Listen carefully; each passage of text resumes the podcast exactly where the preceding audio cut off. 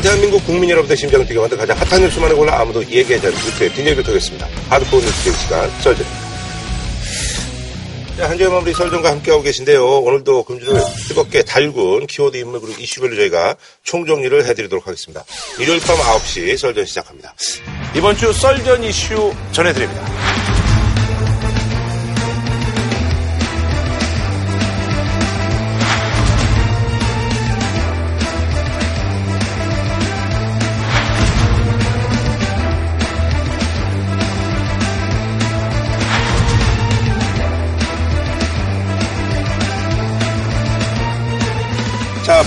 뉴스에 앞서서 국세청이 이제 해마다 이제 2억 원 넘는 이제 국세를 않은 분들 법인하고 이제 개인 이제 발표를 하는데 여기에 뭐 이번 소식을 또 이제 접할 수가 있었습니다.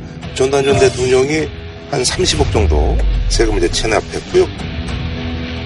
그리고 이제 그 최종 변호사라고 정은호 대표 이제 변호를 맡았던 지금 이제 수감 생활 중인데 이분도 액수가 꽤 크네요. 예.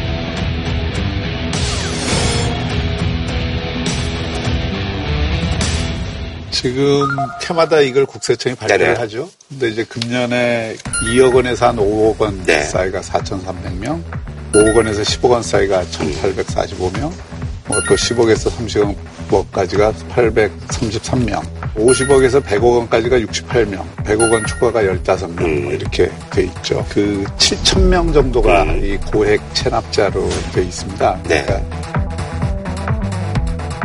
이게 정말 돈을 못 내서 체납을 하는 경우도 있고, 뭐, 사업이 망했다든지, 뭐, 그렇죠. 도저히 그런 경우도 능력이 있겠죠. 없어서 그런 경우도 있지만, 지금 제일 문제가 되는 거는 이제 돈이 있으면서 안 그렇죠. 내는, 이게 소위 재산 은닉형 체납이 되겠죠. 국세청에서 부지런히 좀 찾으러 음. 다니고 이래서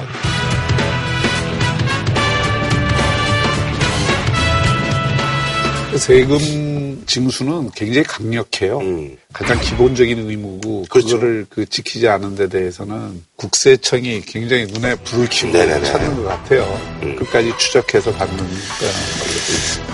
뭐 사회명의 대여금고에 5만 원권 음. 3,100장을 네네. 숨겨냈다든지 얼마예요? 5만 원권 3,100장이면 그러면 얼마예요? 한 1억 5천 정도 되나요? 돈을 그만큼 만져보지 않았고. 그 다음에 자기 돈 한 12억 원을 그 집안의 곳곳에 음. 숨겨놓고 뭐 이런 경우도 발견이 된 것 같고요. 음. 그러니까 이제 그 국세청 입장에서는 이런 것들을 이제 신고를 받는 같아요. 상당하던데요. 네. 예, 액수가. 그래서 예. 뭐 20억 원까지. 포상금을 준다니까 예. 이것도 일종의 파파라치가 생기를 주는 그러니까. 새파랗지. 새파랗지. 그 저기 전두환 전 대통령 같은 경우는 이게 이제 지난번에 이제 뭐 재산 이제 강제로 이제 뭐 처분하는 과정에서 가족 재산으로 추징금을 냈으니 소유권이 바뀐 셈이고 양도세 부과 대상이 된다는 게 국세청의 설명입니다. 공적으로 처분을 그렇죠. 했는데 벌금을 내려고. 예, 예. 공적으로 처분을 해도 그 양도세는 내야 그렇죠, 되는가 그렇죠. 봐요. 아니 그러나 그래서 이제 뭐 소위 말하는 이제 그38 기동팀이라는 팀에서 뭐 본인을 만나야 될 거 아닙니까? 근데 음. 알츠하이머 병 때문에 건강이 좀 안 좋으셔가지고 그래서 바로 철수했다는 뭐 그런 보도도 있더라고요. 고령이시잖아요. 워낙 그렇죠. 3년생이 87 세. 예, 7세, 8세니까. 8세 정도. 얼마 전까지 건강하셨는데. 아, 그분도 뭐, 이 체력이라 그럴까요? 음. 건강은 타고나신 분 같아요. 지금 그 신체적인 체력보다도 아마 음. 정신적인 알츠하이머가 왔다는 어. 뭐 보도들이 있는데. 네네. 근데 이분은 일국의 대통령을 지내신 네네. 분이잖아요. 그동안도 사실은 잘 내다가 체납한 게 아니라 계속 뭐 나는 통장이 얼마밖에 없다 이러면서 버텼잖아요. 근데 실제 생활하시는 거 보면 뭐 상당한 네네. 규모의 돈이 들어가는 생활을 했기 때문에 앞뒤가 안 맞다 이런 지적을 많이 했는데 연세도 있으시고 하니까 좀 가능하면 좀 깔끔하게 마무리를 하고 가는 게 국민에 대한 마지막 도리가 아닌가 싶은데 음. 네네. 좀 많이 아쉽네요.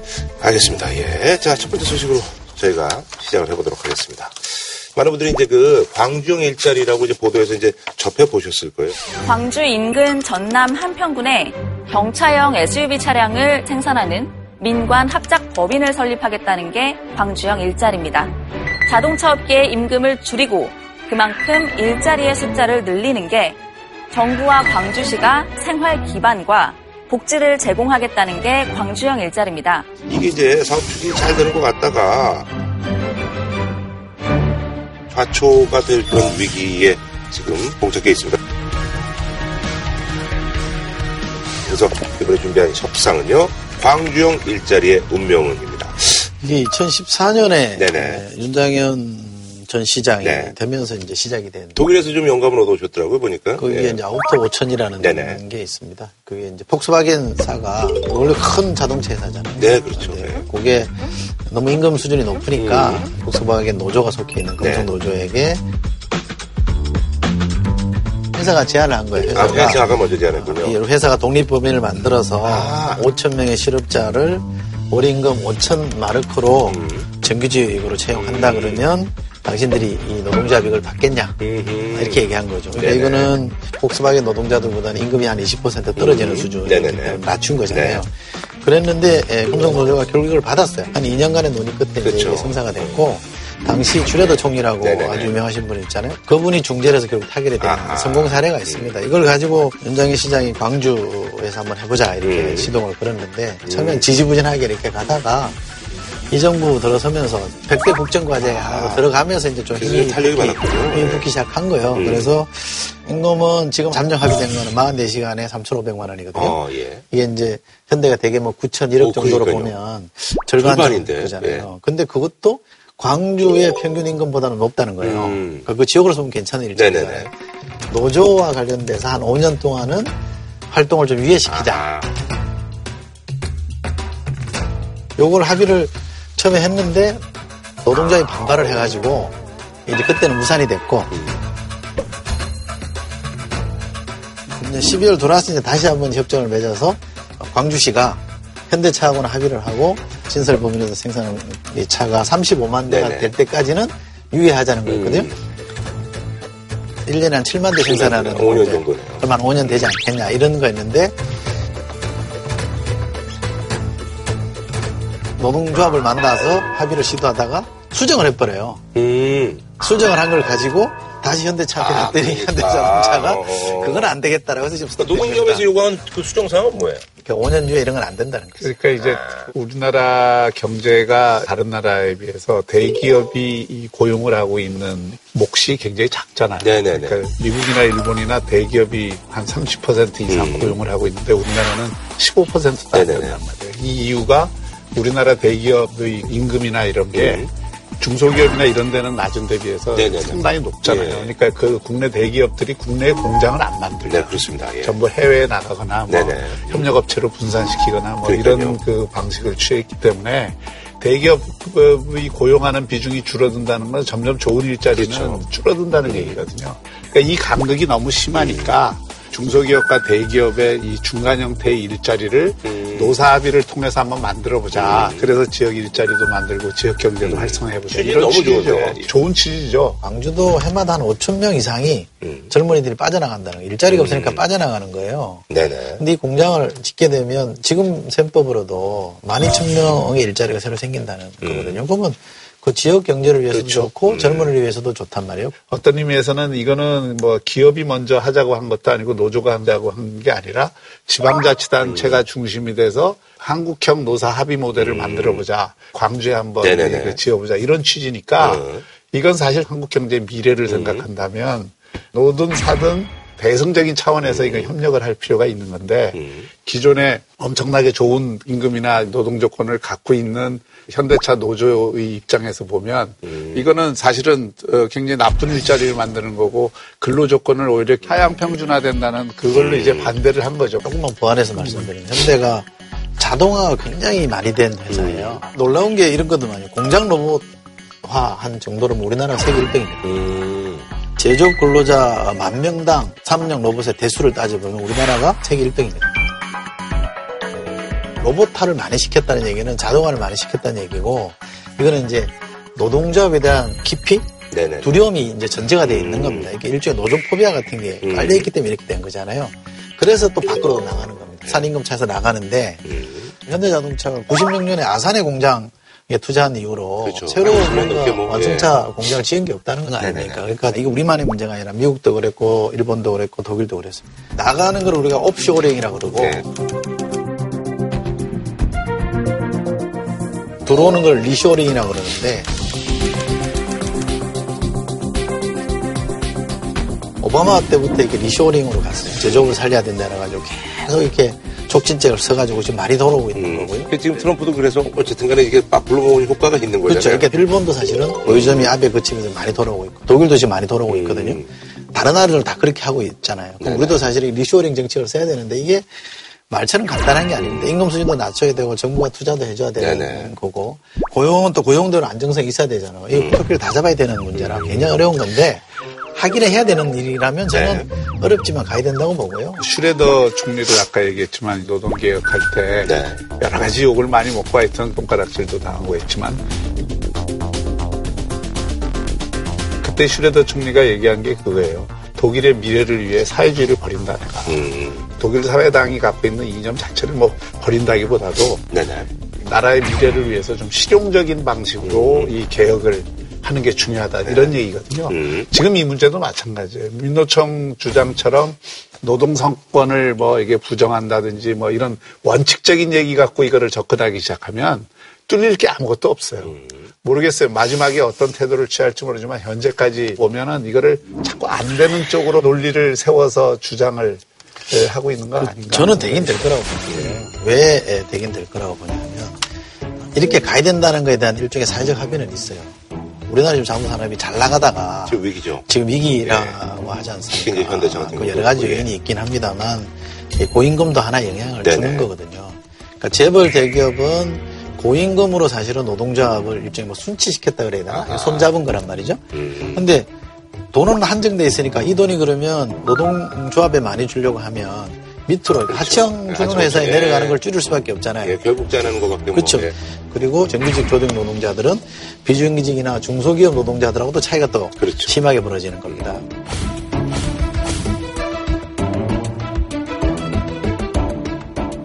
사회적으로 보면 전체 노동자들이 약자인 것은 분명하고 그네들의 권리나 권익을 더 확장해야 되는 건전 전적으로 동의하긴 합니다만 전체 노동의 한 10%가 조직화되어 있거든요. 그게 민주노총과 한국노총이라는 네네. 말이죠. 근데 여기가 좀 과도하게 누리고 있는 부분에 대해서는 어떤 형태든 좀 조정이 돼야 되고 음. 민주노총이나 한국노총도 여기는 좀 열린 자세로 가주면 좋겠다고 저는 생각하고요. 그래야 본인들도 더 사회적 신뢰를 얻을 수 있다고 봅니다.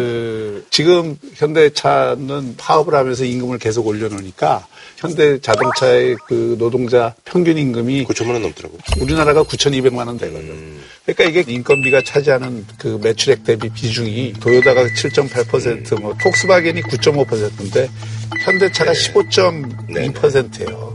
그러니까 이런 상황에서는 기업이 도저히 국제 경쟁력을 가질 수가 없고 여기서 계속 공장을 늘릴 수 없는 거예요. 그런데 노동조합이 주장하는 거를 무조건 잘못됐다. 일종의 뭐 노조공화국이다. 이렇게 표현한 건 저는 과하다고 생각하고요. 누구나가 자기가 일한 것에 대한 보상으로 더 받고 싶은 거는 당연한 거 아닙니까? 그거를 죄악시하면 저는 안 된다고 생각하고 야, 그 연봉 1억 받고 9천만 원 받는 사람들이야. 그 그러면 안 되지 않냐. 이렇게 몰아세울 일은 저는 아니라고 생각합니다. 노조 입장도 좀 전달은 할 필요가 네네네. 있는데 그 노조가 반대하는 거는 지금 이제 정부 지원이 너무 많이 들어가는. 프로젝트니까 경차 SUV를 만들겠다는 거. 아니에요. 경차 SUV가 과연 시장성이 있느냐. 음. 지금 이게 오히려 그 사업성이 없으면은 예. 결국 그 적자를 보게 되면은 그 부담이 국민들 네네네. 세금으로 간다. 이런 노- 논리도 취하고 있고 음. 또 이렇게 노동 상권 문제를 이렇게 제약을 하게 되면 노조가 만약에 문제 제기를 하면은 이게 제소거리도 될 수가 있거든요. 네네네. 뭐 그런 것까지 거론하면서 지금 이 문제에 대해서 반대를 하고 있는데 이럴 때 사실은 보수당이 지금 집권에 따르면 노총을 설득할 방법이 없어요. 네네네. 보수 정당이라 해서 무조건 반대할 테니까 오히려 진보 정당이나 지금 집권 세력이 그 노총을 설득할 수 있는 위치에 있으니까 보다 적극적인 저는 설득력을 발휘해야 된다 이렇게 네네. 그러니까 이게 제가 우려하는 건 이런 겁니다. 이게 광주형 일자리라 이렇게 보니까 왜 광주형이냐. 이 정부가 광주에 좀 특수한 아. 인연이 있으니까 왜 광주형이냐 이렇게 시비를 걸 수도 있는데 광주가 시작인 겁니다. 그렇죠. 대구에서 하면 대구형 일자리가 되는 네네. 거죠. 그건 전혀 시비 걸 일이 아니고 그리고 이게 또 뭐 군산도 지금 하겠다고 네네. 그러고 대구도 굉장히 열망하고 있다고 하니까 전국적으로 확산되면 훨씬 새로운 우리가 흐름을 만들어낼 수 있기 때문에 환영할 일인 거고 네네. 문제는 이제 사측이 그렇게 적극적이지 않다는 게. 그러니까 이제 아까 폭스바겐 예, 아우토 2000이나 네네. 이런 거는 다 기업의 자기 필요에 의해서 추진을 하면서 노조의 협력을 받은 모델인데 우리는 이제 지방자치단체가 이거를 네네. 끌어들면서 사측이 어떤 면에서는 끌려 들어간다는 느낌을 받고 있기 때문에 걸림돌이 된다. 저는 조금 다르게 보는데 현대자동차는 좀 적극적인 의지가 있는 것 같아요. 왜냐하면 이게 지금 하고 있는 구조가 갖는 부담이 워낙 크기 때문에 새로운 돌파구를 열고 싶어 하는데 문제는 이제 노조라는 짐이 있는 거잖아요. 그럼 이걸 약간 우회하고 싶은 거예요, 5년 동안은. 왜냐하면 이게 생기자마자 노조 생겨가지고 임금이 똑같아져 바로 버리면 그 얘기. 하나만한 얘기니까. 그러면 저는 이 부담을 광주시라는 행정기관이 져야 된다고 생각하고 여기 주체고 조금 더 적극적으로 움직여야 된다고 생각하는 자꾸 눈치를 보는 것 같은데요. 모두에게 박수 받을 수는 없습니다. 네. 이런 일을 할 때는 어디선가 요건 높게 돼. 있거든요. 예. 조금 더 광주시가 적극적이어야 된다고 네네. 생각해요. 알겠습니다. 한줄평 부탁드릴까요? 이게 기득권을 포기하지 않고서 개혁은 있을 수 없거든요. 그래서 새 옷을 입으려고 하면 입고 있는 옷을 먼저 벗어야 한다. 네. 저는 이대로 가면 다 망한다고 생각합니다. 뭐라도 어, 해야 되고요. 같이 삽시다. 네. 이번 주 정치권 소식은요, 이분을 모셔봤습니다. 예. 정의당의 심상정 의원님 나와주셨습니다. 예. 반갑습니다. 예.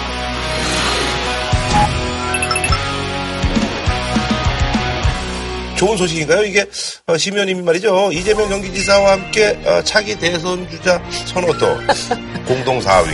예, 그래서 위에는 이제 이낙연, 황교안, 박원순 뭐 이렇게 이런 분들이 좀 포진해 계십니다. 이런 거좀 어, 보좌관들이 좀 이렇게 뽑아주고 그러나요? 아니면 뭐 본인이 좀 이런 거 좀 챙겨보세요. 어떻게 알고 계셨어요? 뭐, 뭐, 늘 보면 나오죠. 아, 이런 거 보실 때마다 어떤 생각이 좀? 다른 분들은 늘 하시는 말씀 있잖아요. 일희일비 하지 않겠다. 뚜벅뚜벅 가겠다. 네. 그런 말씀을 하시는데, 사실 뭐 저는 요즘에 뭐, 기승전 선거제도 아하. 아니, 왜냐면 좀 보니까 황교안 그러니까 그러니까 그- 좀 높네요, 꽤. 별 의미가 없어요. 지금 지금 얘기는, 네. 지금 조사는 선거가 가까운 것도 아니고 네. 그런데 이제 보수 쪽에는 지금 대안이 그 뚜렷치 않으니까 한교안 총리에 대한 선호도가 좀 높은 편이고 이낙연 총리도 여권에서 1위다라고 하는 게 지금 총리로서의 프리미엄을 조금 갖고 있다고 봐야죠. 또 이미지 자체가 지금 여권 여러 주자들 가운데에서는 좀 무게감이 있고 안정감도 또 있고, 안정감이 예. 있으니까 알겠습니다. 아, 아까도 이제 말씀하신 선거구제 이제 개편 논의 네. 때문에 온시용이 이제 불러가 계신데요. 예산안 처리 시한을 지금 넘겼죠. 넘긴 가운데 민주당하고 이제 자유한국당은 이제 예산안 처리에 대해서 합의를 어, 했다고 하더라고요. 바른미래당 손학규 대표와 정의당 이정기 대표가 어제 오후부터 단식 농성에 들어갔습니다.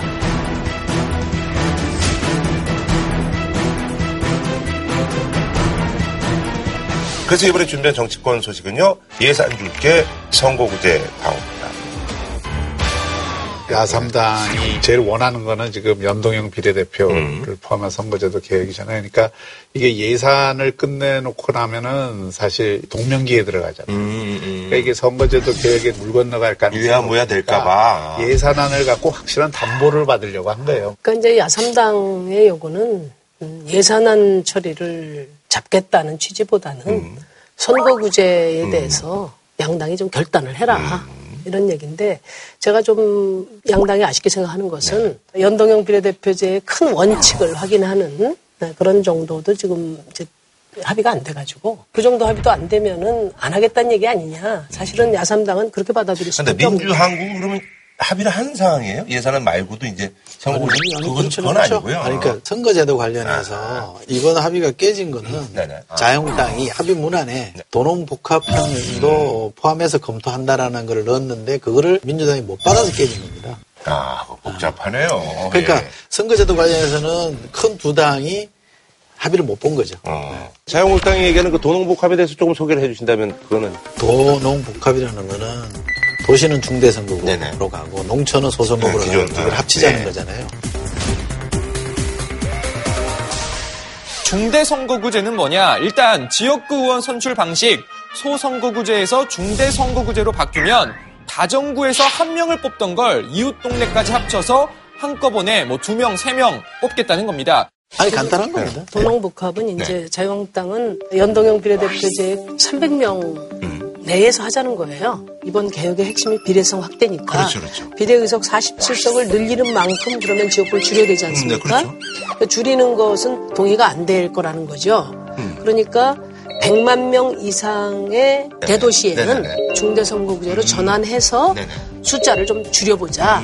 음. 아, 이런 입장인 거죠. 네. 근데 그것도 이제 사실 지금 자유한국당이 수도권에는 지난번에 네. 당선자가 많지 않지 않습니까? 그러다 보니까 중대선거구제 하면 좀 유리하겠다 이런 생각을 하지만은 TK 지역은 다 석권하고 있는데 중대선거구제 하면 민주당에도 내주고 다른 당에 내줘야 되니까 거기는 또 결사 반대입니다. 그래서 에, 이 도농복합 선거구제가 자유한국당 전체 의견이라고 보기도 어렵습니다.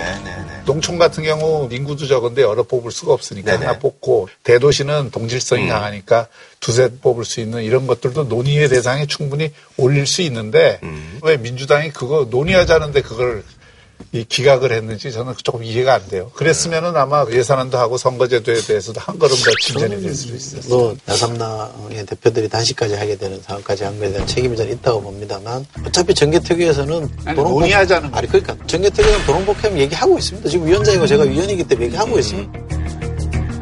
근데 굳이 그거를 합의문에 명기를 해달라고 요구하는 거는 다른 정치적인 의도가 있는 거죠. 그래서 그거는 못 받겠다 하는 거만 빼고 하면 되죠. 아니 그런 상황에 지금 이제 그 야삼당의 그 요구를 예산안하고 연결시키니까 이제 이해찬 대표가 아, 이런 경우는 처음 본다라고 지금 그렇게 된 거잖아요. 정개특위에서 이미 다 안으로 제시해서 논의하고 있기 때문에 오당 대표담에서 사인을 안 할 이유가 없어요. 그런데 안 했어요. 그거는 뭐냐면은 그만큼 선거제도 개혁의 중요성이나 절박성에서 인식의 차이가 있다는 거고요.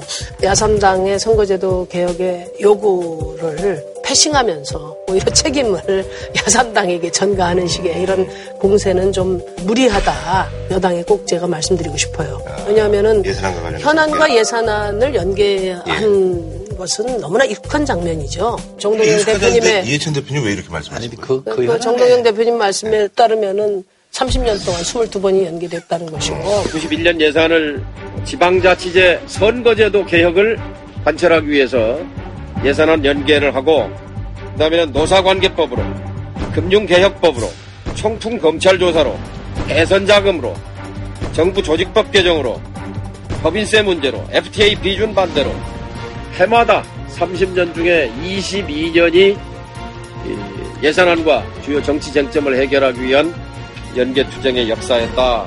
근데 선거제도를 왜 현안으로 안 봅니까라는 것에 대해서는 시비 걸 수 있으나 선거제도랑 연동식 연계한 적은 없죠. 아니 그러니까 그런 뭐 저는 아니, 어쨌든 선거제도가 저는 현안이라고 보지는 않습니다. 아니 제 얘기를 들어보세요. 현안과 예산안을 연계했던 관행은 양당이 만든 관행이고 그런데 예산안 법적 시한을 이야기하는데 선거제도도 국회법에 시한이 나와 있어요. 예산안 시한은 중요하고 선거제도 시한은 중요하지 않은 게 아니거든요. 선거법은 지금까지 국회법에 있, 는 걸 지키는 게 생소할 정도로 그동안에 그냥 무시하면서 두 당이 우지자지 해와서 기억도 못하는 것 같은데 2020년도에 총선을 치르려면은 내년 4월에는 선거구 획정 자체가 확정이 돼야 돼요.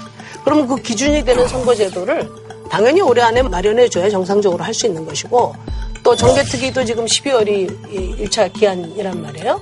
그렇기 때문에 이 시기에 그것을 연계 하는 것은 뭐 다른 방법이 없는 야삼당으로서는 너무나 아, 절실한 문제 아니냐. 전에는 네. 어떻게 그것을 가지고. 공격하는 것이 과연 저는- 양심에 비춰볼 때 어떠신지 저는, 모르겠어요. 저는 양심상 모든 가능성 열어놓고 난 대화해야 된다고 생각합니다만 지금 말씀하신 거는 저는 좀 부당하다고 생각합니다. 이해찬 대표 얘기한 건 그겁니다. 현안하고 예산하고 연동시킨 예가 없다는 뜻이 아니라 선거제도랑 묶은 적은 없지 않냐는 얘기를 한 그걸로 그렇게 들으시면 되는 거고요. 있어요. 없으나 과거에 과거에 현안 들어보세요. 그러니까 현안이니까 뭐알 수가 없는데. 과거에 현안을 어떻게 보느냐에 따라 아니. 그러니까. 왜 현안이 아니야? 아니, 현안이 아니 저는 현안이 현안이라는 걸 뭘로 볼 거냐 이게 따라 다른 거네. 그러니까 저기 큰 정당이 규정하는 아니, 현안만 현안인. 거예요. 아니지. 그러니까 그 현안에 선거제도가 포함된 적은 없다니까요. 무슨 얘기인지 알겠어요. 아니 그게 팩트라 이 말. 그 예, 팩트를 예. 지적한 거예요. 그러니까 그건 그렇게 들으시면 되고. 여기는 그것도 현안이라고 또 하나. 예. 예산안과 연동시켜 당장 통과시킬 정도로 무르익었냐? 아니 안 만들어져 있잖아요. 지금 합의안이 없잖아요. 근데 이거를 당장 예산할 때까지 하자 이러면 그건 좀 무리한 거 아닙니까? 아니, 그런 그러니까, 말씀이라서 그냥 적극적으로 방어하시네. 아니, 그전 기득권을 누리고 있다는 게 무슨 꼼수로 기득권 누리는 게 아니잖아요. 지금 선거법도 여야 합의로 통과시킨 거잖아요. 그 제도에서 누리는 이득을 꼼수로 누리고 있다. 이렇게 얘기하면 좀 억울하죠.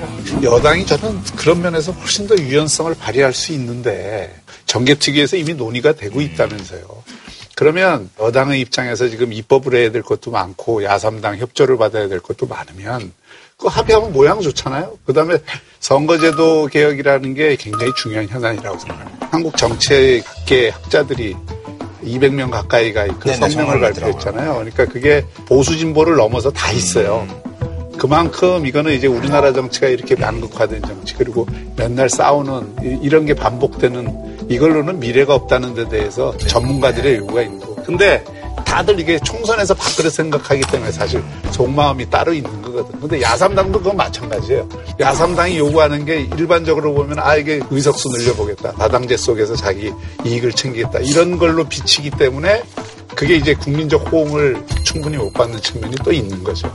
그러나 어쨌든 이번에 여당이 여당답지 못했다. 저는 바꾸자는 주의자. 제가 좀, 저- 제가 좀 순서대로 네. 요것만 좀 네, 제가 왜 이야기를 하냐면 선거제도 개혁은 이번 정계 때에서 처음부터 논의하는 게 아니거든요.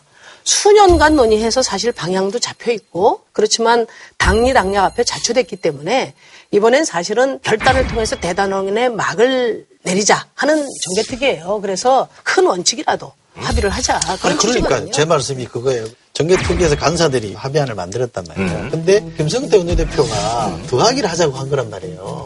도농복합이 들어가야 하겠다라고 아하. 때를 쓴 거 아닙니까? 그러면 책임 소재를 따지면 그쪽이 더 있는 거지. 왜 우리가 다 뒤집어 쓰냐. 아니 그거는 사실과 달라요. 그거 아닙니까? 아, 그건 다르고 자유한국당 쪽에서는 도농복합 선거제도가 언급이 돼야 연동형 비례대표제를 명시하는 것을 동의하겠다 이런 얘기가 처음부터 있었던 거죠. 우리는 안 된다는 얘기를 처음부터 했어요. 아니 근데. 그래서 이제 그래서 절충안이 네네네. 그것을 포함해서 정개특위에서 논의하자. 음. 네, 그건 아닌 것이고 이게 이제 동의가 안 된 것은 이제 야삼당에서 바라볼 때는 선거제도 문제의 어떤 절박성이나 중요성이. 없다 이렇게 보는 알겠습니다. 겁니다. 자, 그럼 말이죠. 저희가 바로 이 얘기를 좀 들어가야 될 것 같은데, 아이디가 동규 리님께서 정개특위에서 가장 첨예한 부분인 연동형 비례대표 각 당의 입장이 조금 조금씩 어떻게 다른 거예요? 라고 질문을 주셨는데, 아직 각 당의 네. 입장이 네. 정해지지 않았다 이렇게 보시면 예. 될것 같아요. 어, 이 선거제도는 당대 당의 이해관계도 있지만 의원들 간의 네, 이해관계도 그렇죠, 그렇죠. 있고 네. 음. 지역별 또 이해관계도 있습니다. 음. 그러니까 이 선거제도 개혁이 성사되려면 각 당의 리더들의 확고한 어떤 의지와 어. 헌신이 있을 때 가능한 거거든요. 제가 볼 때는 이제 그런 점에서는 방향은 이제 다 있습니다. 문제는 의원들을 설득하고 국민들 앞에 당당하게 말씀드릴 수 있는 결단 이것이 아직 안 돼 있는 거죠. 그러니까 이제 연동형 비례대표는 정당 그렇죠. 투표율이 제일 중요하거든요. 어떤 한 당도 50%를 넘기기는 어렵기 네네네. 때문에 이게 다당제 구도가 확립이 되는 거예요. 다당제가 되면 어쨌든 합의의 정치를 네네. 중시할 수밖에. 없고 그 취지에는 제가 보기에는 정당들이 반대하기가 예. 어려울 거예요. 근데 이게 현역 의원들의 불만도 사실은 좀 고려 안 할 수 없는 게 본회장에서 투표하는 사람은 현역 의원들이에요. 네네네. 고육지책으로 비례의석을 늘려야 되니 의원 정수를 늘려야 되는 겁니다. 이렇게 얘기하는데 이게 고민 고민해서 이렇게 나온 건데 네. 국민들이 보실 때는 투표를 또 늘려? 음. 이렇게만 이제 접근이 되니까 이게 이제 답답한 거고 답은 나와 있어요. 전문가들도 그렇고 연동형 비례대표제를 도입을 해야 된다는 것과 의원 정수 확대가 불가피하다는 것을 다 인정을 합니다. 각 당에 말씀드리고 싶은 것은 의원 정수 확대 문제는 국민들에게 정직하게 말씀을 드리자. 아, 그리고 뭐 욕을 한두 번 먹은 것도 아닌데. 아니 이제 그러려면은 이제. 어쨌든 뭐, 대상 들었는데 뭘. 근데 이제 이 국민들이 좋은 정치로 바- 개혁하는 것을 반대하시지 않거든요. 그에 대한 열망이 크단 말이에요. 네네. 그러면 과감한 개혁 방안을 내놓고 국민들을 설득하고 동의를 구하는 적극적인 노력을 해야 되는데 그것을 지금 다 안 하고 있단 말이죠. 근데 여기에는 어떤 게 있냐면 300명 의석을 실제 누리고 싶어 하지 않는 국회 내 입장도 있는 겁니다. 그렇게 되면 아무래도 권한도 줄어들고 그렇겠죠. 또 특권도 줄어들고 세비도 좀 줄어들고 하니까 그것을 반대하는 분들이 오히려 국민 여론이 나쁜 것을 방패막이 삼아서 아, 그거를- 기득권과 특권을 유지하려고 하는 그런 측면도 우리 국민 여러분께서 결국- 아, 살펴봐 아. 주십사. 아, 그런 말씀드리고요. 왜냐하면 국회의원이 가진 특권 중에 최고의 특권이 저는 300명이라는 희소성이라고 생각해요. 국회의원 숫자가 적으니까 로비도 쉽고요. 한 사람이 행사할 수 있는 권한도 크지 않습니다. 어, 예, 예. 이번에 예산 470조가 넘는데 이걸 300명으로 환산하면은 1인당 한 1.5조 이상 되는 거란 말이에요. 그거를 촘촘하게 살펴본다는 건 거의 불가능하거든요. 그렇죠. 그러니까 이제 저도 대안을 내놓는 것이 300명이 쓰는 예산을 동결해서 360명으로 늘리자 이렇게 제안을 하니까 아무래도 반대하죠. 그리고 정수가 적으면요. 아무래도 힘있고 돈 많고 이런 분들이 국회의원 하기 쉽습니다. 예. 네네. 알겠습니다. 지금 이제 그 조국 민정수석 청와대 특별감찰반 비위 사건과 관련해 야당에서는 계속해서 이 조국 민정수석의 경질을 강력하게 요구하고 있는 상황인데요. 문재인 대통령이 입장을 내놨습니다. 조 수석에게 특별감찰반 개선 방안을 마련하라고 지시를 했는데 계속 일을 해달라는 뜻인 것으로 받아들여지고 있습니다. 저희 당 이거 관련해서 뭐 어떻게 생각하세요? 사실 뭐 지금 비위의 구체적인 내용이 좀 특정된 게 아니지 않습니까? 그렇기 때문에 검찰 수사 결과가 나올 때까지는 어, 대통령의 판단을 존중한다. 네. 심 의원님이 우호적으로 말씀하셨는데 저는 오히려 이 비위 사건 그 자체보다도 네. 이 비위 사건을 다루는 지금 여권의 이그 방식 이런 게 조금 국민들 그 눈높이에 맞지 않다 이런 생각을 하거든요. 그러니까 역사상 처음으로 청와대 특감반을 전부 원대 복귀시킨 사건 아니에요. 이제 이런 문제에 대해서 이제 뭐 야당이 당연히 그 정치적으로 문제 제기를 하고 뭐 사퇴 요구를 할 수 있죠. 만약에 지금 여당이 야당이었는데 청와대에서 이런 문제 생겼으면은 지금 여당 입장에서도 사퇴하라고 주장할 수 있는 거죠. 그게 야당은 정치하라고 있는 건데. 근데 그거를 갖다가 뭐 야당이 정치적인 공세를 한다, 정치 행위를 한다, 뭐 이런 식으로 비판하는 거는 사실은 수영 선수 보고 너 왜 헤엄치느냐고 얘기하는 거하고 비슷한 거예요. 우리도 이제 그 예능에서 이제 뭐 진행자가 봤을 때 약간 좀 이상한 소리 하면 야, 좀 멘트 좀 줄여려면 그 사람이 그러거든요. 아니 그럼 내가 여기 가만히 있으면 뭐하러 나왔어? 제가 간혹 가다가 하는 경우가 있어요. 예. 뭐. 그러니까 야당이 할 수 있는 얘기 하죠. 그렇다고 해서 여당이 아무 소리도 안 하고 있지는 않잖아요. 그렇죠, 그렇죠. 또 여당도 뭐라고 한 마디 하는 거니까. 하는 거 하는 거예요. 저 사람은 할말 했는데 이 사람은 못 할 말 했다. 이렇게 나눌 일은 아니라고 그게 저는 보고. 또 하나 문제는 청와대 대변인의 답변도 그렇고 여권의 그 핵심 인사들 얘기가 특감반에 있는 그 사람들 개인 비리인데 그걸 갖고 수석이 물러날 이유 가 있느냐 이런 식으로 답변을 하더라고요. 근데 그것도 온당치 않다. 이게 고위직에 있는 사람이라는 거는 기본적으로 관리 감독에 대한 책임을 지는 거지 자기가 꼭 뭐 비리를 저질러야 물러나는 게 아니잖아요. 특히 고위공직에 올라가면 잘한 게 90%고 잘못한 게 10%라 하더라도 그 10% 때문에 물러나는 거예요. 뭐 권력형 비리도 아니고 아무것도 아닌데 관리 감독 책임을 왜 물어야 되느냐 이런 식으로 대응을 하니까 이게 자칫 잘못하면은 굉장히 오만하게 미칠 수가 있어요. 그러니까 당내에서도 근데 좀 의견이 그 조홍천 의원이 조수석 사퇴를 뭐 SNS상에 올리고 그래가지고 이건 뭐 당내에서는 어때요 지금? 조홍천 의원이 하신 얘기는 민정수석이 참모지 않느냐, 대통령이 참모지 않느냐. 그러면 참모는 대통령에게 부담을 안 드리는 선택을 하는 게 맞다. 이쯤 되면 본인이 이제 물러나는 게 참모로서의 자세 아니냐 이렇게 지적을 한 거고 대다수 의원들이 이게 그러면 조 어, 국수석을 문책할 사안이냐라고 보지는 않습니다. 사실은 그 고위공직자들은 언제든지 내일이라도 내가 자리를 떠날 수 있다고 생각하고 이게 공직을 하는 네네. 거잖아요. 근데 그거를 자꾸 버티겠다고 생각을 하면 네네. 정권 전체에 부담이 될 수가 있는 거죠. 그러니까 조홍천 의원이 얘기한 것도 아마 그런 취지의 아니, 얘기일 그 거라고 부엌에서 밥 잘하고 이런 게 자꾸 나가라 그러니까. 밥을 잘한다고 생각하지 않는 사람들이 많아요. 근데 이게 이제 사돈 앞말이라는 말이 있지 않습니까? 네네. 인사 문제에 대해서 엄격한 기준을 가지고 우리가. 아, 이제 평가를 하기 시작하면 어, 또 상대도 그렇게 할 수밖에 없어요. 자기들 할 때 다 그렇게 하고 또 정권 바뀌니까 거꾸로 공격하고 이런 것보다는 어쨌든 비위가 척결될 수 있는 어떤 하나의 기준을 가지고 일관성 있게 평가를 해나갔으면 좋겠어요. 이번 같은 죄송합니다. 예. 대체로 경험적으로 보면 예. 정의당에서 안 된다고 하면 되게 못 버티는 경우들이 대부분입니다. 여당 입장에서 정말 참잘 모셔야 될 분인데. 아, 그럼요. 잘 모셔야죠. 알겠습니다. 예. 어, 자유한국당 이제 차기 원내대표 이제 대집표가 이제 대충 이제 윤곽이 나오고 있는 그런 상황인데 나경원 의원이 출사표를 던지면서 이제 보수가 총 이제 뭉쳐야 된다면서 뭐 안철수 대표하고도 뭐 함께 할 수 있다 뭐 이런 얘기를 해서 또 얘기들이 좀 나오고 있고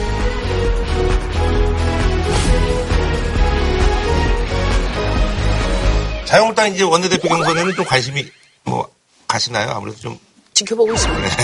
왜냐하면 선거제도 개혁이 네. 굉장히 중요하기 때문에. 어, 지금 머릿속에. 아니 누가 원내대표 되냐에 따라 영향을 그래요? 받으니까 아, 후보 그래요? 중에 그래도 제일 의지가 그러니까요. 그러면 왜 그걸 좀 말씀해 음, 주시면 그래도 아, 저 사람이 되면 좀 얘기가 좀 틀리겠다라든지. 뭐 선거 때 변, 변신은 무죄라는 뭐 네. 그런 얘기도 있는데 음. 어, 이분들이 이제 또 당선되고 나서 어떤 입장을 가져올지는 또 모르는 일이니까 어. 지켜봐야죠. 예. 소가 웃을 일이라고 합니다. 그러니까 우리 정치권에 옛날 했던 말뭐 견초시금? 개풀 뜯어먹는 소리다 이런 얘기를 하고 했긴 했습니다만 저는 사실 이게 정치권 인사 중에 이거 가능성 있다고 보는 사람들이 제법 있거든요. 아, 그래요? 안철수 의원이 이 근데 뭐 자유한국당 보수적으로 합칠 뭐, 거다. 예, 뭐, 뭐 그런 얘기가 있었죠. 본인은 한 번도 그렇게 한다는 얘기는 안 했습니다만, 뭐, 이른바 보수 쪽에 번듯한 후보가 없어서 중도 확장할 수 있는 후보가 없으니 안철수 후보가 괜찮은 거 아니냐. 저는 아주 불가능한 시나리오는 아닌 것 같다. 저 종이 울리고 있는 거거든요. 음. 대통령 지지율은 좀 떨어지고 네, 문재인 대통령 떨어지고. 그 뭔가 이렇게 좀 음. 새로운 그 희망을 주기를 기대를 하고 있고 네네네. 그 희망에 대한 기대가 사실은 보수 통합에 대한 기대예요.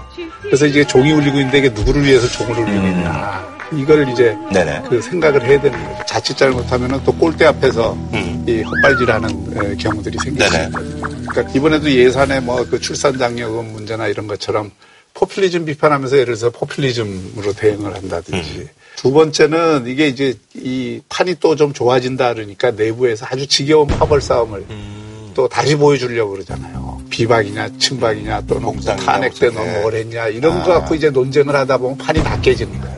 보수가 전체적으로 제대로 된 통합의 리더십을 이번에 좀 만들어야 된다고 생각해요. 그게 제대로 되면 저는 뭐 통합 문제도 내년에는 상당히 논의가 될 가능성이 있죠. 저는 네. 이번에 이제 원내대표 경선을 보면서 어, 이게 뭐 박근혜 복당 운동이 재개된 듯한 그런 착각을 갖게 되거든요. 네네네. 이명박 박근혜 전 대통령이 불구속 상태에서 재판을 받도록 자유한국당 차원의 결의안을 추진하자 최근 친박계와 비박계 중진들이 만나서 이 같은 논의를 했다고 합니다. 두 전직 대통령의 석방을 구리 삼아서 보수 세력을 결집하려는 겁니다. 그 석방을 요구할 의사가 없느냐 이런 제안을 했습니다. 그래서 아, 그 얼마든지 할 수 있다. 내가 앞장서겠다. 이 정도 이야기 했는데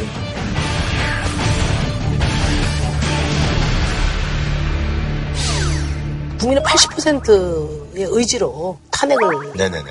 했는데 지금 국민들의 기대하고는 정반대로 박근혜 복권 운동 비슷하게 이렇게 내부가 돌아간다고 하면 과연 어디로 가고 있는 것인가. 그래서 어, 자유한국당은 박근혜 대통령과 단절하는 길만이 예, 살 길이라고 저는 생각합니다. 다시 지금 뭐 어, 촛불의 대인지가 조금 시간이 경과돼서 가야 될 길을 잇고 있는 게 아닌가. 김무성 전 대표가 꺼낸 거는 저는 당내 원내대표 경선용 메시지라고 봐요.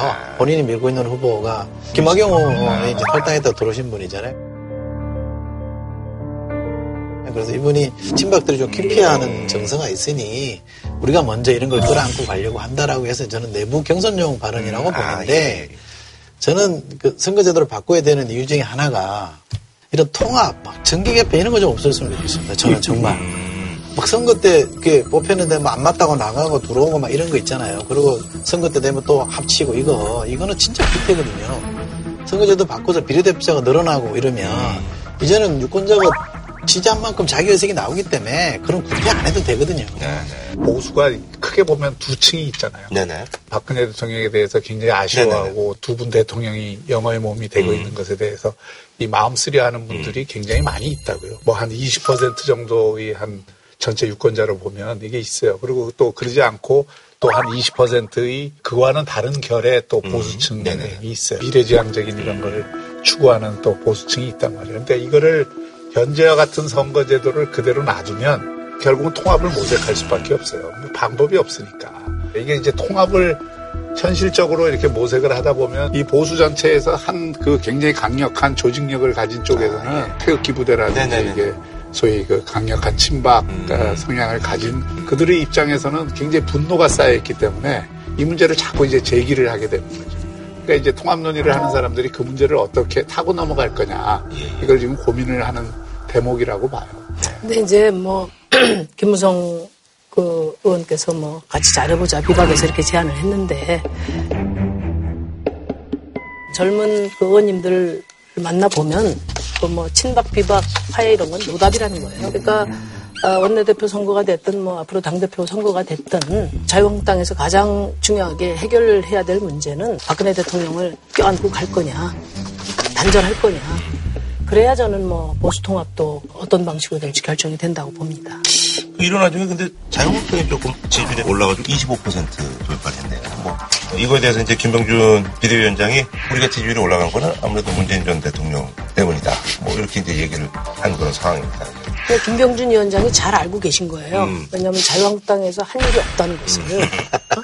그러니까 어, 또. 기승전 선거제도인데 이 선거제도가 바뀌어야 되는 이유가 그거죠. 그러니까 어, 반사이익 보고 뭐 이런다는 얘기죠. 지금 그러니까. 여당이 지지율이 빠지는 이유는 분명해요. 그런데 지금 자유한국당이 특별히 지지율로 올라갈 가만히 일은 있었는데. 한, 한 일이 없습니다. 그러니까 그동안의 선거제도라는 건 뭐냐면은 새로운 어떤 세력의 도전을 제도적으로 봉쇄해 놓고 그 안에서 양당이 일당이당을 번갈아 가면서 한 겁니다.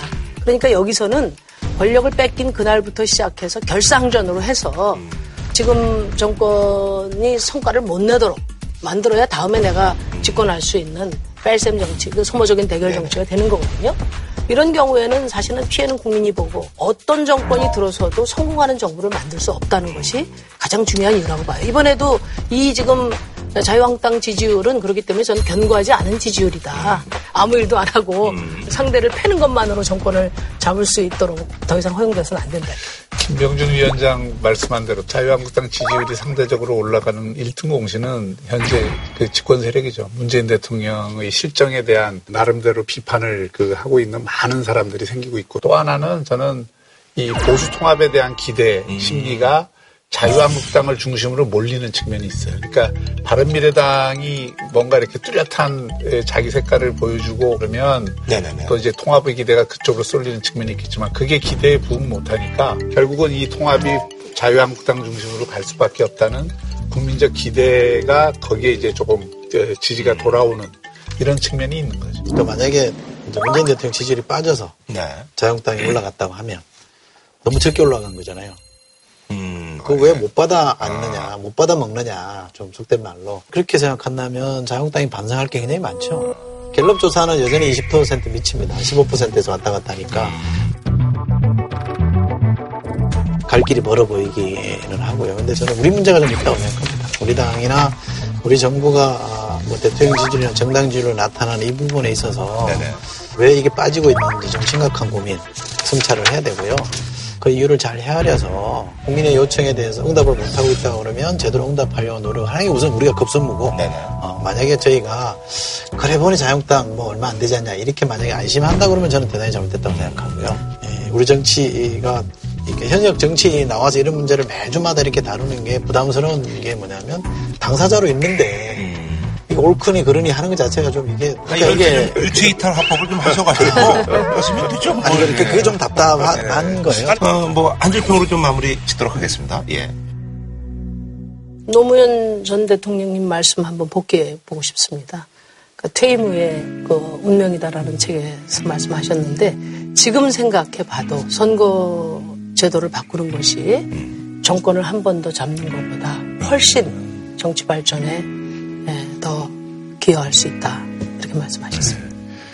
지금 오늘 우리 다룬 이슈들이 네. 전부 뭐 이렇게 지키려고만 하는데 따른 문제거든요. 인사도 그렇고 네, 네. 뭐 선거제도 그렇고 그러니까 화엄경에 이런 얘기가 있어요. 나무는 꽃을 버려야 열매를 피울 수 있다 이런 얘기가 있는데 진짜 버려야 좀 뭔가 새로운 희망이 열릴 것 같습니다. 두 분 다 좋은 말씀입니다. 저는 관포지교의 관중이 예, 섰다고 하는 관자에 나오는 말인데요. 얻으려거든 먼저 줘라. 이게 정치의 요체다. 네네. 이 말씀드리고 싶습니다. 알겠습니다. 대표되는 전 세계 역사 속에서 우리의 과거와 현재를 돌아보고 미래까지 내다보는 시간입니다. 시공촌 썰전 세계사 평행이론의 시간입니다. 오늘도 이 시간 함께할 네 분 모셨습니다. 예, 반갑습니다.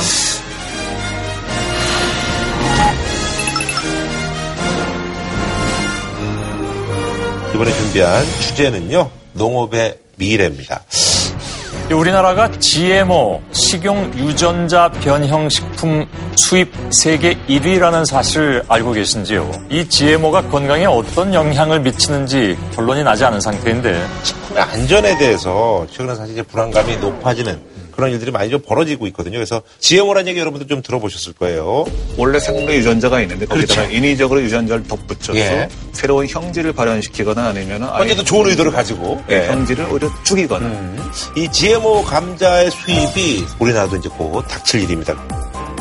유전자가 의도적으로 변형된 농산물을 공식적으로 수입하는 게첫 번째 예가 제 되는데요. 예. 맥도날드의 감자튀김을 거의 대부분 공급하는 어떤 회사에서 만들어진 겁니다. 네네네. 거기서 어떤 과학자를 고용해가지고 좀 오래 보존도 되고 썩지도 않게 좀 만들어라. 그래서 이제 만들었는데 일단 그 회사 측은 당연히 안전에 문제가 없다라고 얘기를 해가지고 이제 이거 우리나라에 들어와도 되냐 안 되냐라는 얘기를 하다 이제 이거를 실제로 이 개발에 참여했던 과학자가 판도라의 감자라는 책을 씁니다.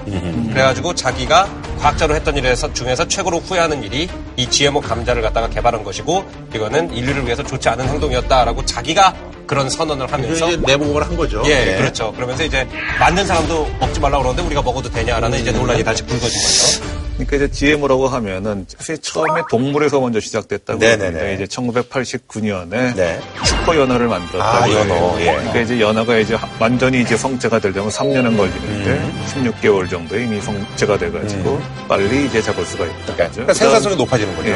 예. 식물에서는 또 1994년에 미국에서 시간이 지나도 무르지 않는 토마토를 어, 만들었다 그래요. 예. 그런 걸 이렇게 계속 좀 만들어내고 있죠. 근데 일본 같은 경우는 보면은 그 과일 같은 경우도 그렇고 엄청 달고 아, 네. 엄청 크고 아, 그런 게 어떻게 아, 네, 그거는요. 네. 품종 그러니까, 계량이고 예. 음. 그렇죠, 그렇죠. 전혀 다른 거예요. 그러니까 이게 어떤 차이냐면은 옛날에 품종 개량은 원래 있는 동물들이나 식물을 갖다 접목을 하거나 네네네네. 교배를 시켜가지고 이제 새로운 품종을 만들어내는 것인데 네네.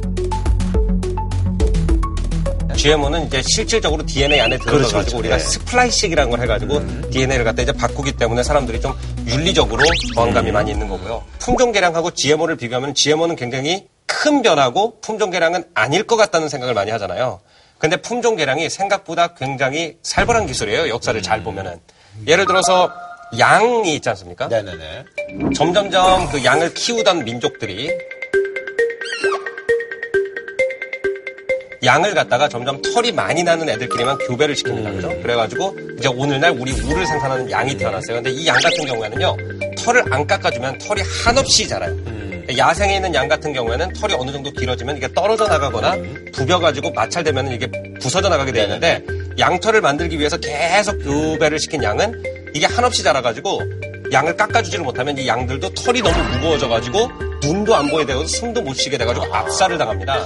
그래서 사실 인간은 자기의 목적을 위해서 계속 변형을 시켜 왔다는 거는 이런 시각은 가지고 우리가 문제를 접근해야 예. 되겠습니다. 사실 이제 그 이거에 대해서 이제 많은 분들이 또 의구심을 품고 있잖아요. 어때요, 안토는? 저는 그냥 약간 본능적으로 반대하는 느낌 좀 있어요. 음. 어떻게 표현하기는 좀 어려운데 왜냐면 사실 과학적으로는 지금 GMO에 대해서 생긴 지도 그렇게 오래 안 됐잖아요. 네네네. 정확하게 나쁜 결과는에 대해서 우리 지금까지는 많이 몰라요. 네네네. 사실. 근데 사실 자연은 시간 엄청 많이 필요하잖아요. 네네네. 그래서 음. 독일 사람 거의 다 반대하거든요. 80% 음. 이상 사람들 반대하고 음. 예를 들어서 그린피스 같은 네네네. 그 NGO 같은 게 엄청 많이 그 GMO 반대하는데요. 음. 근데 최근에서는 노벨상 수상자들 편지 하나 썼어요. 그린피스한테. 제발 golden rice, 금쌀 이런 그 GMO 반대하지 마라.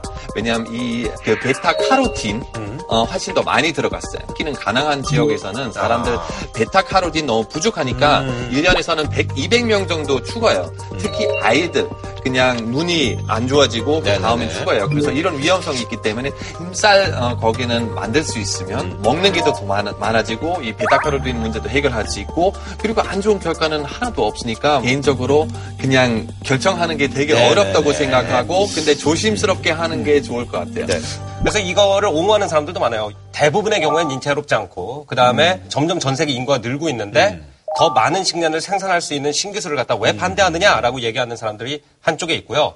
또 반대쪽은 어떤 사람들이 있냐면은 그 동물이나 식물이 살아있는 건데 우리 뭐 음식이 되려고만 존재하는 건 아니라는 거예요. 원래 소의 모양이 있는데 그걸 갖다가 우리가 고기를 많이 만든답시고 이렇게 만들어가지고 걸어다니도 힘들고 숨쉬기도 힘들게 만들어 놓으면 그건 소한테도 못할 짓이다. 이제 이렇게 주장하는 사람들도 많이 있죠. 어, 뭐 GMO 중에는 예를 들면 해충이 그것을 먹으면 해충이 죽는 그런 GMO가 있어요. 네네네. 그러니까 사료증 요소가 들어가 있는 거죠.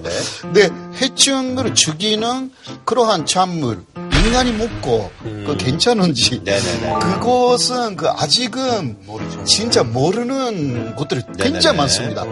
그리고 우리가 아직 그 GMO의 효과를 잘 모른다. 말하자면 우리가 투입을 했을 때 그런 게 있었어요. 이 GMO에서 GM 성분은 가열하면 다 없어진다.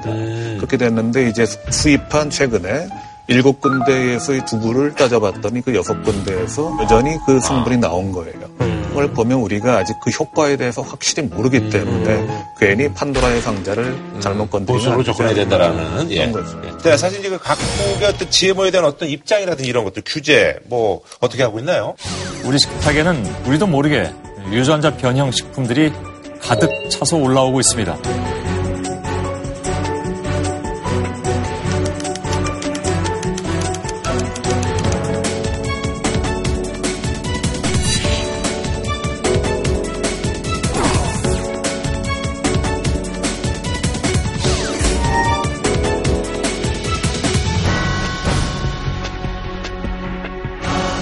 그러니까 일본은 그 많이 수입을 해요.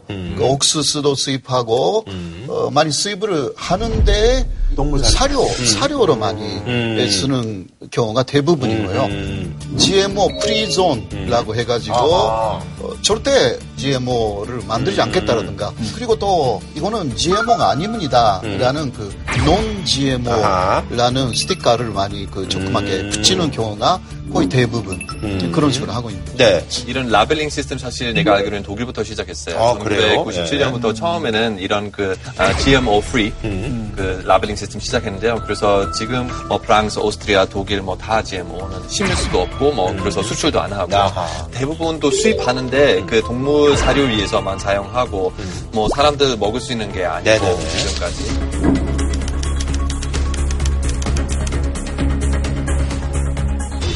미국 같은 경우는 사실 이제 GMO가 사실 유럽하고라든지 뭐 일본하고는 뭐 상황이 완전 다르죠? 예, 미국 같은 경우에는 기본적으로 음식 생산을 하는 기업들이 굉장한 파워를 그렇죠. 가지고 있기 예. 때문에 레이블을 붙이는 법 자체를 통과를 못 시키게 했고요. 그 회사들의 어떤 로비 때문에. 예. 미국이 이 농경이 원래 전통 농경이 없던 사회잖아요. 음. 역사가 짧기 때문에 네. 새로운 1950년대 이후로 모노컬처라고 하는 음. 굉장히 안 좋은 어떤 농경 문화를 만들어요. 곡식도 식물이기 때문에 이 곡식이 혼자 살 수 있는 게 아니라 옆에 잡초도 좀 있어줘야 되고 나무도 있어야 되고 생태가가 이루어져야 되는데 모노컬처라는 건 뭐냐면 사막에다가 물을 끌어가지고 밀만 어마어마하게 심어놓는 거예요. 우리가 이제 뭐 미국의 대초원하면 이제 그런 네, 옥수수만. 쫙 심는 거예요. 그러면 이게 뭐예요? 그 옥수수를 갖다가 보호해줄 만한 곤충이라든지 뭐 잡초라든지 다른 것들이 없지 않습니까? 음. 그럼 얘네가 다 죽거든요. 그러니까 이제 미국에서 이런 고민이 있던 거예요. 안 죽게 만들자는 거죠. 음. 이제 거기서 출발을 했기 때문에 제가 볼 때 유럽이나 우리나라처럼 전통적인 농경 시스템이 있는 나라에서 굳이 종자나 GMO를 우리가 왜 먹어야 되나? 약간 이런 생각을 하죠. 그리고 이런 시스템 만드는 회사 바로 미국의 몬산토라고 하는 회사예요. 그래서 많은 사람들 이 회사는 정말 악마의 회사라고 불러요. 뭐 그래서 정말 아마 전 세계에서 제일 안 좋은 reputation, 제일 싫어하는. 근데 뭐 독일에서 인수했잖아요. 네, 그렇습니다.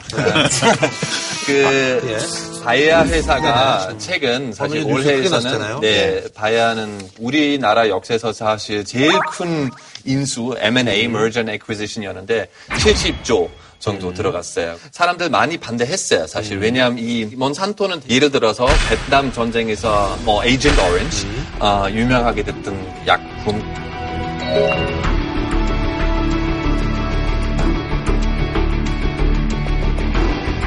그리고 DDT 어, 지금 불법된 그냥 그 농약이잖아요. 살충제, 예. 네, 그것도 바로 몬산토였어요. 그래서 몬산토하고 이렇게 두 개의 큰 업체는 합치면 전 세계에서는 거의 경쟁할 만한 네, 업체 네. 거의 네. 없어요. 그래서 이 회사는 종자 만들 수도 있고 약품도 만들고 네. 농약도 만들고 뭐 식품도 만들고 그래서 쉽게 아, 말하면 그래요? 앞으로 20, 30년 후 지금 경쟁할 만한 회사 거의 안 남았거든요. 알겠습니다. 사실 이제 GMO도 문제입니다만 닭 키우고 뭐 돼지 키우는데 보면 너무 정말 비좁은데 정말 거의 사육이 정말 환경 같은 게 너무나 지금 문제지 않습니까? 공장식 도축, 공장식 축산이라고 그러죠. 그러니까 이제 소나 닭이나 돼지 그런 분명히 생물인데 뭐 유전자 조작은 안 하지만 공업 제품처럼 그렇죠. 쓰는 네. 거죠. 몸도 못 돌리게 꼼짝도 못하는 데다가 가둬놔요. 그러니까 왜 가둬놓겠습니까? 운동하면 살 빠지잖아요. 그렇죠. 네. 그러니까 살을 계속 찌우는 거죠. 최소한의 기간을 거쳐가지고 그렇죠. 최대한 빨리 도축할 수 있게 만든다. 그런 거죠. 근데 그렇게 비정상적으로 운동도 안 하고 말하자면 불량식품만 먹고 있으니까 병원 많이 걸리니까 항생제를 계속 때립니다. 맞아요. 이것도 인체에 해로울 수도 있는 거고 그리고 너무 좀 비인간적이랄까 그런 게 있어요. 그냥 우유를 생산하는 데 있어서 인간하고 똑같거든요. 젖소도 새끼가 나와야지 젖이 나와야지 안 그러면은 젖이 안 나와요. 네네네. 그러니까 강제로 이제 정액을 주입해가지고 임신을 시키고 송아지를 낳았다 그러면 끌고 가서 그냥 그 자리에 있어. 그럼 얘네들이 굉장히 슬퍼한대. 말하자면은 우리 송아지 어디 갔냐고 막 머리를 층층 박고 막 울고 막 그런 데입니다. 그러거나 말거나 다시 또 임신시켜가지고 또 낳고 그동안에 계속 자는 거죠. 그 일본에서는요 사실 그 고기를 많이 먹기 시작한 것은 1950년 이후이거든요. 네네네. 예, 어, 일본은 거의 불교 국가였기 때문에요. 1200년 정도는 육식 자체가 거의 금지였어요. 그 675년에 겐무왕이라는 왕이 있어가지고 육식 금지 령을 내렸죠. 금지령을 내렸고. 그 다음에 메이지 시대라는 시대가 와가지고 어, 그때 소양화가 시작돼가지고 메이지 왕이 사람들 앞에서 1200년 만에 소고기를 그냥 먹고 그냥 보여줬어요. 일본 사람들 그 1200년은 고기를 먹지 않았습니다. 근데 이유가 여러 가지 그 재밌는 이유가 있어가지고요. 네네. 일본 사람들 그 1200년은 고기를 먹지 않았습니다. 근데 이유가 여러 가지 그 재밌는 이유가 있어가지고요. 네네. 그 소하고 마른 논살을 그 도와주니까 먹지 않는다. 아, 그리고 닭. 그 닭은 아침 그 소리로 개워준다. 사람을 개워준다. 어, 그러니까 먹지 않고요. 우리나라에서 그때 조선통신사 가 가가지고 보니까 소가 죽으니까 땅에 묻더라는 거예요. 그래서 아니 그 아까운 소를 왜 먹지 않고 묻냐 그랬더니 이렇게 보면서 너희가 사람이냐 소를 먹게 그런 식으로 평생 동안 우리 농사 도와줬는데 그러게 이런 야만인 같은 이라고 그런 식으로 봤다고 하더라고요. 사실 역사적으로 예전에 기근과의 어떤 싸움이 굉장하잖아요. 예. 그렇죠. 가장 좀 절실했다고 할 수 있는 것이 19세기에 있었던 아일랜드 감자 대기근인데 이 감자가 구황작물로 전부터 인기가 많아서 일단 심으면 잘 자라거든요. 그렇죠, 그렇죠. 그래가지고 이제 아일랜드에서 감자를 굉장히 많이 재배했어요. 그런데 갑자기 그 병이 돌아가지고 이게 다음에 죽어버린 거죠. 그래서 100만 명이 굶어 죽었고, 그러니까 견딜 수가 없어가지고 그때 이제 미국으로 많이 이민을 갔죠. 그 후예가 뭐 저기 FK, 뭐 전에 부케네디도 있는. 것이고, 근대에 들어와가지고 네네네. 엄청난 그 식량 위기라고 볼 수가 있겠죠. 네. 독일도 워낙 감자가 유명하잖아요. 네네네. 그래서 뭐 사람들 다 생각하는 게 우리 소시지하고 감자만 먹는 것 같아요. 음. 근데 뭐 특별히 뭐 18세기에서는 프리드리히의 제왕 네네. 사실 그 감자 명령도 있었어요. 음. 그래서 사람들한테 말했어요. 뭐 그냥 먹으라고 먹으라고 뭐 이렇게 얘기했고 그 그거는 잘 안 됐으니까 그 감자 목자까지 생겼어요. 그래서 교회에서는 감자 먹으라고 그랬어요. 그래서 이가 도 제대로 안 되니까 사실 나중에 그냥 프리드리히서는 자기 땅에서는 이런 감자 많이 심었거든요. 그래서 밤에는 군인들 보냈어요. 이거 이 그 논밭 좀 보호해라. 그래서 그때부터는 갑자기 농부들 좀 관심 생겼어요. 야 군인들 밤에도 이런 논밭 그냥 보호해야 된다면 얼마나 귀중한 뭐그 식물인 것 같아요. 그래서 가서 계속 훔쳤어요. 근데 그거 바로 프리드리히 왕의 목적이었어요. 그래서 사람들 먹을 게 너무 없었기 때문에 계속 감자만 먹고 아직도 프리드리히 그 대왕 그 무덤 가면 사람들 꽃을 가져가는 게 아니고 감자 가져가는 거예요. 감자는 노는 거예요. 거기서 그 북한도 그렇다고 하더라고요. 북한도 고난의 행군 겪었잖아요. 네네. 식량이 많이 그랬고. 그래서 감자로 먹을 수 있는 레시피가 70가지가 넘는데. 어, 그래요? 요리가. 네. 감자로 떡 먹고 국수 먹고 뭐죽 먹고 무슨 뭐 빈대떡 먹고 다 그런 식으로 구할 수 있는 게 감자라. 근간에는 사실 인구가 이제 많아지면 많아질수록 식량 부족 현상이 빚을 수밖에 없는 그런 상황이고 그래서 새로운 먹거리를 찾아야 된다. 각광받은 어떤 미래 먹거리 같은 거에 대해서 좀 얘기를 해볼까 하는데 제가 옛날에 일본 갔을 때 예. 그 곤충을 먹는 사람을 만나 갔었어요. 아, 예, 예. 곤충 초밥도 먹고 근데 사실 곤충들을 이제 먹거리로 많이 좀 예, 어, 연구하고 있잖아요. 일본은요. 그 옛날에는 고기는 먹지 않았지만 곤충을 많이 먹었어요. 어, 그래요? 예, 예. 요새 또 그 육식에 대한 약간 해위가 일본은 많이 일어나고 음, 있습니다. 어. 왜냐면 아까도 좀 이야기가 나왔지만 동물을 죽여야 된다. 아, 이게 좀 여러 가지 면에서 안 좋다라는 게 좀 소소히 나오기 시작해가지고 오히려 그 옛날에는 좀 돌아가자 해가지고 타케오라는 인터넷 판매 회사는 곤충식을 그냥 판매하고 아, 있고요. 어. 그리고 뭐 도쿄에서도 곤충식 메뉴가 있는 레스토랑이 좀 있습니다.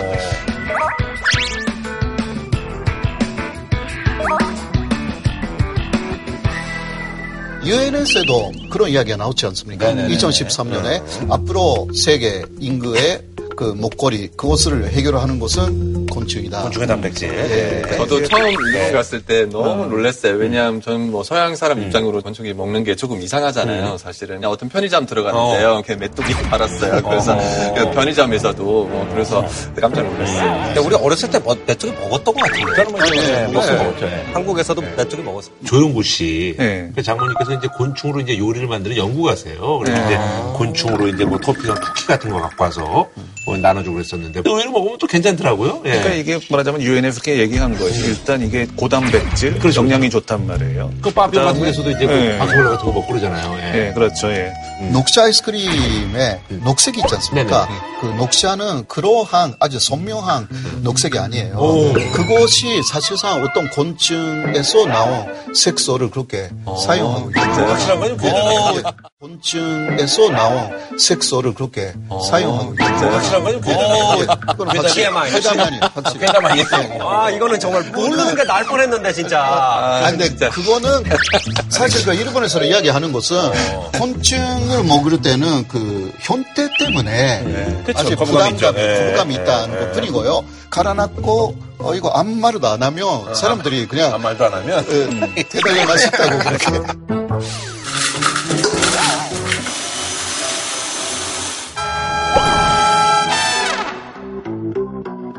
그 사람들도 뭐, 뭐, 바퀴벌레 보면 뭐, 어, 징그러, 뭐, 뭐 이렇게 생각하는데, 근데 우리 다 새우 잘 먹잖아요. 네. 그래서 새우 그냥 바다에서 사는 바퀴벌레 아닌가, 뭐 약간 이 정도 가끔 생각하고. 그래서, 그래서 옛날에 그, 지금 은 랍스터가 고급 음식이어가지고 좀 이상하게 들릴 수 있는데, 사실은 굉장한 혐오 음식이어가지고, 그 랍스터 파업이라는 게 있었어요.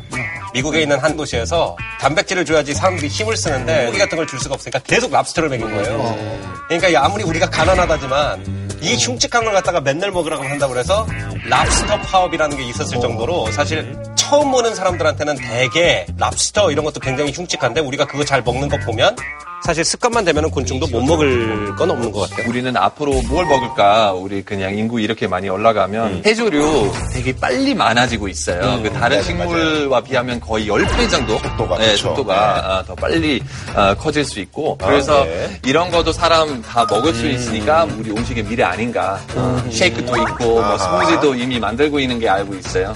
맛을 얼마나 좋은지 모르겠지만 사실 우리가 이런 극단적인 얘기를 하기 전에 프랑스 쪽의 사람들은 조금 더 간단 한 솔루션이 있다고 얘기를 합니다. 우리가 먹을 수 있는 과일이라든지 야채로 가득 차 있는 생태계를 조성하는 걸 이제 프랑스에서 perma farming movement라고 하는데 예를 들어서 포도랑 토마토랑 basil이라는 세 가지 농작물이 있다라고 하면 포도는 햇빛이 많이 있어야지 자라기 때문에 포도를 갖다 위에다 심습니다. 그럼 햇빛을 잘 받겠죠?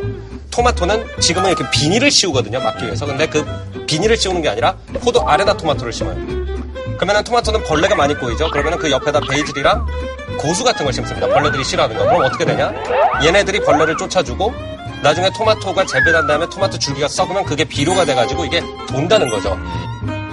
우리가 가지고 있는 산림이라든지 아니면 공원 공간을 우리가 따먹을 수 있는 과일로 가득 찬 손이 많이 안 가는 생태계로 변화시켰을 때 사실 벌레를 먹는다든지 해조류를 먹는 것 같은 극단적인 식생활의 변화 없이도 충분히 우리가 먹고 살 수 있다. 이게 이제 농업의 미래에 대해서 얘기하는 프랑스 사람들의 일본 사람들의 얘기라는 얘기죠. 예, 예. 그러니까. 뭐 일본에서는요 그 Next 21이라는 회사가 네. 옥상에 조그만 그 농장들을 만들어 가지고 도심 속의 농장. 예, 네. 도심 속의 농장이라고 해서 그것을 하는 사람들이 꽤 많아지고 있습니다. 네. 그냥 옥상뿐만이 아니라 베란다에 조그만 그 농장을 네네네. 만들어 가지고 네. 그 먹고 싶은 거 다 거기에 해서 그 유기농으로 다 어느 정도 해결 돼요. 네, 저도 집에서 그렇게 하고 있어요. 예, 예, 지금. 예. 그러니까 지금 어, 말씀하신 예. 도시농업이라든가 또 같은 개념의 로컬 푸드 그런 것들이 다 좋은데 문제는 이게 대량 생산을 어떻게 커버가 되냐가 문제거든요. 그래가지고 저는 도시화가 문제가 같습니다. 제 생각에.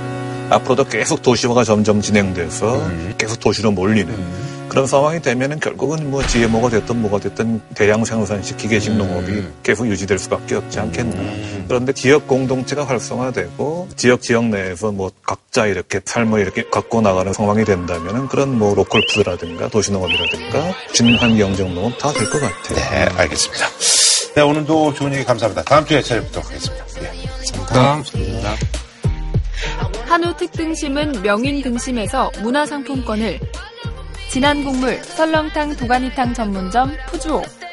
공무원 강의는 에듀피디. 신선한 초밥 다양한 즐거움 쿠우쿠에서 백화점 상품권을 드립니다. JTBC